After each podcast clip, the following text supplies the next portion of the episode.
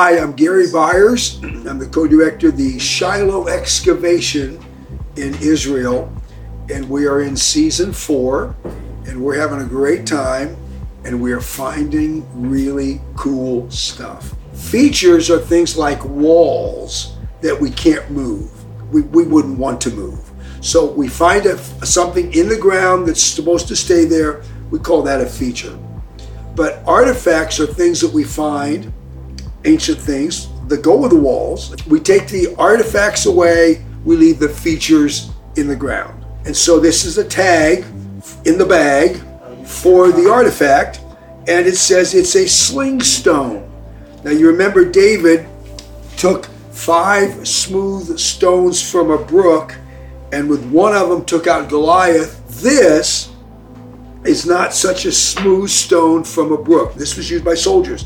A GI slingstone. This is what they were like, as opposed to a five smooth stones coming out of a brook of water.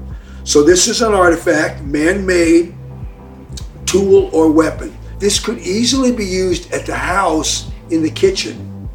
And there's there's some sort of edges that here that really feel like he might have used it for something. So it could have been a pounder. But when somebody's attacking my city, I'm going after him with everything but the kitchen sink. And of course, they didn't have one of those either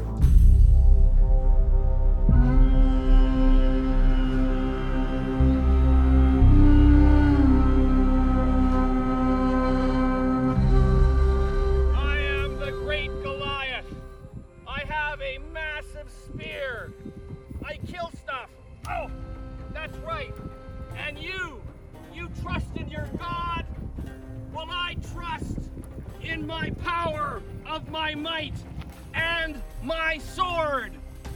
You are going to be fed to the dogs. You come with us.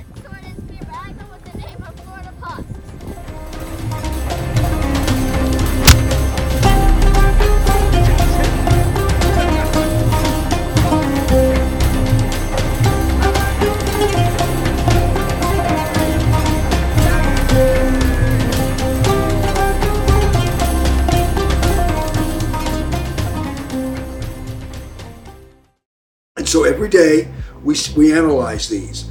And so we have what we call it is we, we say we read pottery and we read objects. That's the term archaeologists use. They will be uh, analyzed. Uh, this one, we've already got a, a, a, measurement dimension. We will put it on a scale and weigh it. And ultimately, this will be given a number that will go on a, a, a card that will be kept, but also it will actually be put right here on the stone, and we will forever we will forever know it as number 143.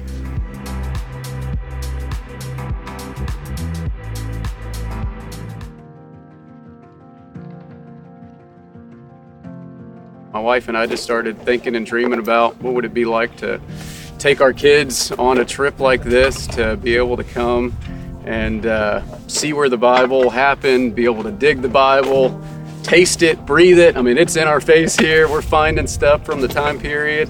Uh, and so that was just kind of a bucket list thing that we put a priority on, and uh, the Lord provided. And so Eden and I are here doing it. So that's that's kind of some of the thrust behind my story and how we got here. Uh, I'm told I'm the oldest person on this uh, on this dig. I'm actually 77, although I don't look that, of course, but I, I am 77 and the oldest person. So they have me doing lighter, lighter duties such as uh, sifting here.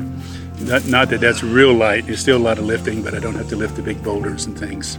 Well, this is a lifelong dream to be a part of an archaeological dig since I was a young girl, and uh, I wanted to be particularly a part of ABR's research uh, with Shiloh because I saw how extensive and particular um, uh, Scott was in uh, finding the, the tabernacle, the Holy of Holies.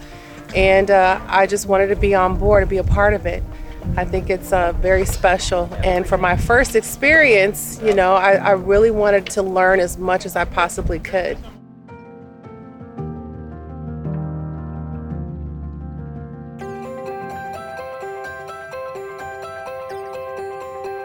Okay, well, hey, I'm thrilled about our first three days of season four. We have cleared a lot of debris. We're in a good archaeological context in multiple squares, everything from Middle Bronze to Late Bronze, Iron Age 1, Iron Age 2, late Second Temple period uh, material our large monumental building. We're going to find out tomorrow if we have the corner where we think it is. And so we've been working very hard on that.